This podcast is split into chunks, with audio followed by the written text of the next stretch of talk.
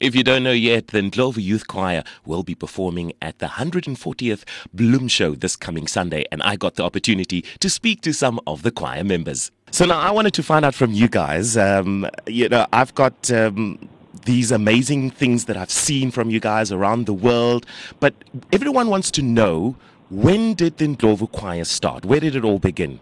The Ndlovu Choir started in 2009 yeah, it was. It started as just a um, a program. Yeah, an afternoon program to get uh, kids away from the streets and from doing bad things and stuff. So that's how it started. That's how it was established.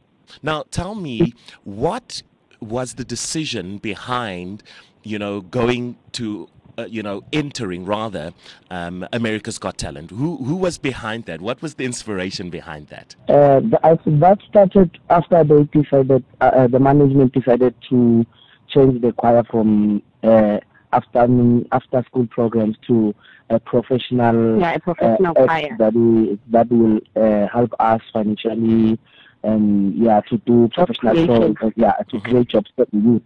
So we then they then started to market us. They released the song Shape of You. It blew up. Yeah, the, yes, yes, the Zulu version of, of Shape of You. It blew up and so amazingly to a point that it marketed us in so many places. Yeah, and, and it got we, 300 million views. Yes. Yeah, then we were, we were, it, it is a song that um, that's how we got the, the an invite into the America's Got Talent. wow. wow. that is absolutely fantastic. Now, we've all seen the videos. I mean, there's thousands and thousands of views. Um, this is this is without go, uh, saying that you know the world loves you guys. But I wanted to find out from you guys, what did you take from you know going into that competition? What was the one thing that you guys can say, or a few things that you can say that you've learned and said, you know what, this we can implement in our lives? Going professional with a choir taught us a lot of discipline. It taught us patience. It taught us to be dedicated and that if you really want something, you must really work hard for it. And we've got people like Ralph Mampendi and Tabang who really like push us to, to, to make us better and to make our craft amazing. And it, it is one thing that we are most grateful for. Absolutely fantastic. And I mean, I mean, I'm just looking at your your your your record. Like you guys have three albums. Your number one album was already a number one hit. You know, like it was doing really, really well. What does that mean to the world? Like how? What, what, what do you think people are draw? Why people are drawn to your music? I think it is because we're such um, a real thing, like unique, we inspire people. And when you look around the world, I think that there's not much choirs that draw uh, people's attention like we do. And we speak to our Africanness, like we mix Western and Africa, and then it just becomes this amazing thing. We unite um, the Western and African culture. And I think that's what makes us unique and that's what makes us people love us and relate. Like we relate to the Western community and also the African community. Sure. Absolutely beautiful. Now, All Stars. America's Got Talent. Um, you guys decided to uh, perform We Will Rise, which is on your latest album.